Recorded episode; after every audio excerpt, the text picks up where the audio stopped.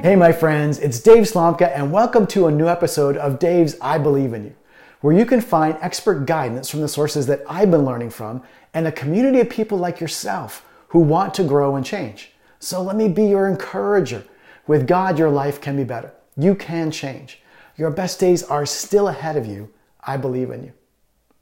Please, it would be so helpful if you would share this podcast with three friends who want to grow and change and help them move forward in their lives and make a difference in our world. And with that, let's get started. We all get comfortable listening to people who think like us, come from a similar background, and maybe aren't too far away from what we enjoy. And so when I first listened to Pastor Steven Furtick years ago, I didn't like it. I wanted to turn it off. Steven Furtick is a pastor, he's a songwriter, he's a New York Times bestselling author, and then, as the founder and lead pastor of Elevation Church, he's helped to grow it into this multi site global online ministry through their music and streaming and television and worship. But his style was so foreign to me, and his energy and his enthusiasm kind of reminded me of preachers who have been mocked regularly in the movies and TV shows that I've watched. It was very uncomfortable. Realizing that, though, I decided to push through anyway because I believe we need to hear from people who are different, people who think differently than us, and that challenges us to grow and learn. What I found was a speaker that I now go back to often for his depth of insight and his passion for God. And that realization from listening to Steven Furtick and Elevation Church really pushed me to listen and learn from lots of other sources, some I connect with, and others that sometimes put me off. I do want to say that in listening to other sources, I have to put what they say through a filter, a basic filter, what I believe from my standard of truth, for me, the Bible. And you're going to need to do the same. At this point in my life, I am familiar enough with the Bible to filter most things as I listen to them. But sometimes I still need to stop and do some research, some thinking, and some praying. And you're going to need to do the same.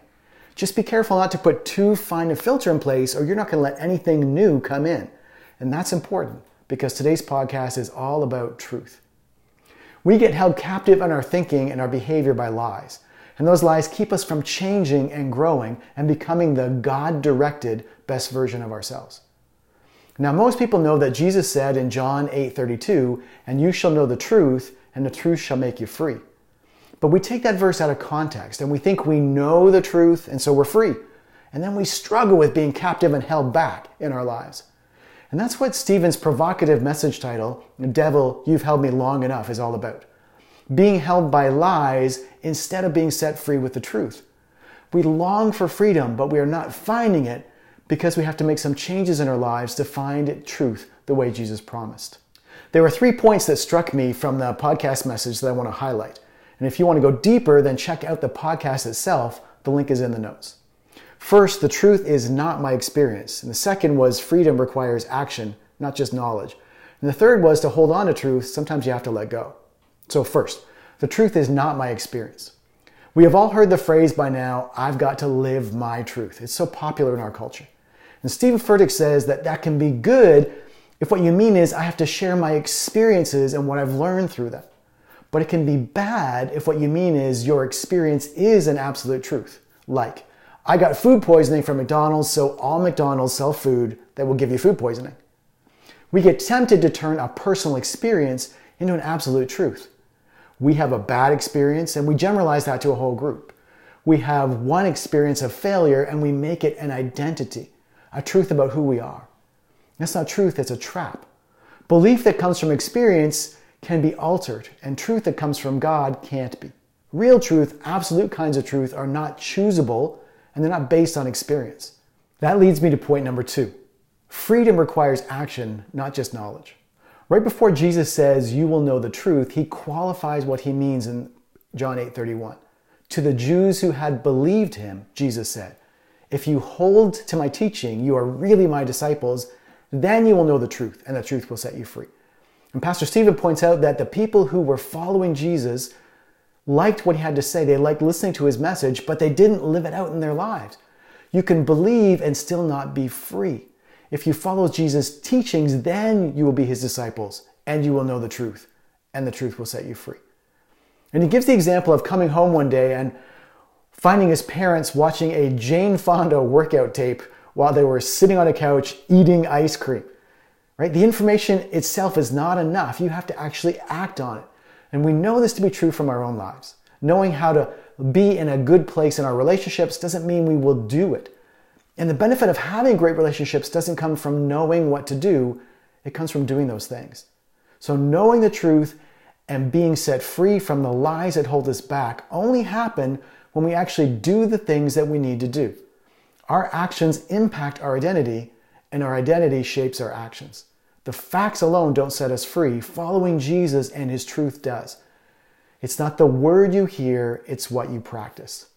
The final point that really impacted me was to hold on to a truth, you have to let go. At this point, Steven used an illustration of a trash bag filled with trash. And he said, you know what? It's hard to hold on to the truth when we're holding on to the trash of a lie. You have to let go of the trash so that you can hold on to the truth and then live it out. We know what we need freedom from in our lives, but belief in Jesus doesn't automatically give us freedom. We have to hold on to his teaching. And to hold on to Jesus' teaching, we have to drop the trash. And sometimes we think the trash is the truth. We believe the lies from our experiences, from our thinking, from the people around us. And if the truth can set you free, that a lie can keep you bound. Sometimes the old things that need to be released are trash in order to grab the truth. Now, as we move forward with changing and growing, we can own our part from our failures. That's okay. But we shouldn't take that experience on as our identity.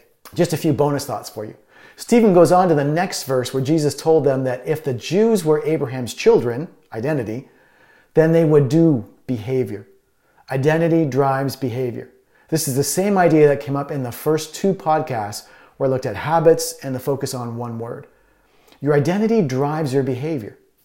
He also mentioned that every time you go to change, there are two lies that pop up. The first is you can't change, and the second is you don't need to change. Don't let those lies keep you stuck. You can change, and it really does matter.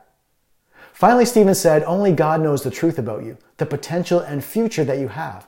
Believe God, not your experiences, and you can be free this year.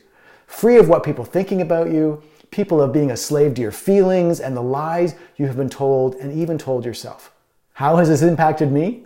Just like everyone else, I struggle with living out the truth of what I say I believe. Often I forget the truth of who God is and who He says I am.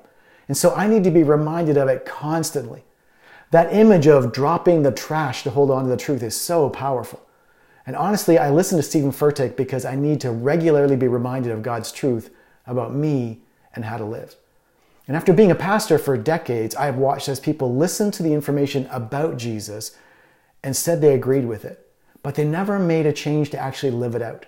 And then they wonder why they don't experience the life change and the freedom Jesus promised. The more I follow Jesus' teachings in my life, paradoxically, the more freedom I have it reminds me of the quote from G.K. Chesterton The Christian ideal has not been tried and found wanting, it has been found difficult and left untried. We just don't live it out. We don't follow through and actually live out the things we know we need to do, and then we complain that we're not changing. The more I let go of the trash in my life, the lies, and the wrong beliefs, the tighter I can hold on to the truth and live differently. I am slowly changing and becoming a better version of myself, and you can too. In two weeks, my next episode will be about looking at health and productivity habits from the Brendon Show podcast. Some very practical and insightful information that you won't want to miss. Until then, make sure to check back at daveslomka.com and share the episodes with three people that you think this would help. There are people in your life who struggle just like you and they want to make a change in their lives and make a difference in our world. Share the podcast with them. Please leave a comment or review and share what you thought. It's a big help to me. Let's share the encouragement around and show others that we believe in them. Every day is a good day to grow and change. I believe in you. With God in your life, anything is possible. So go out there and make that change.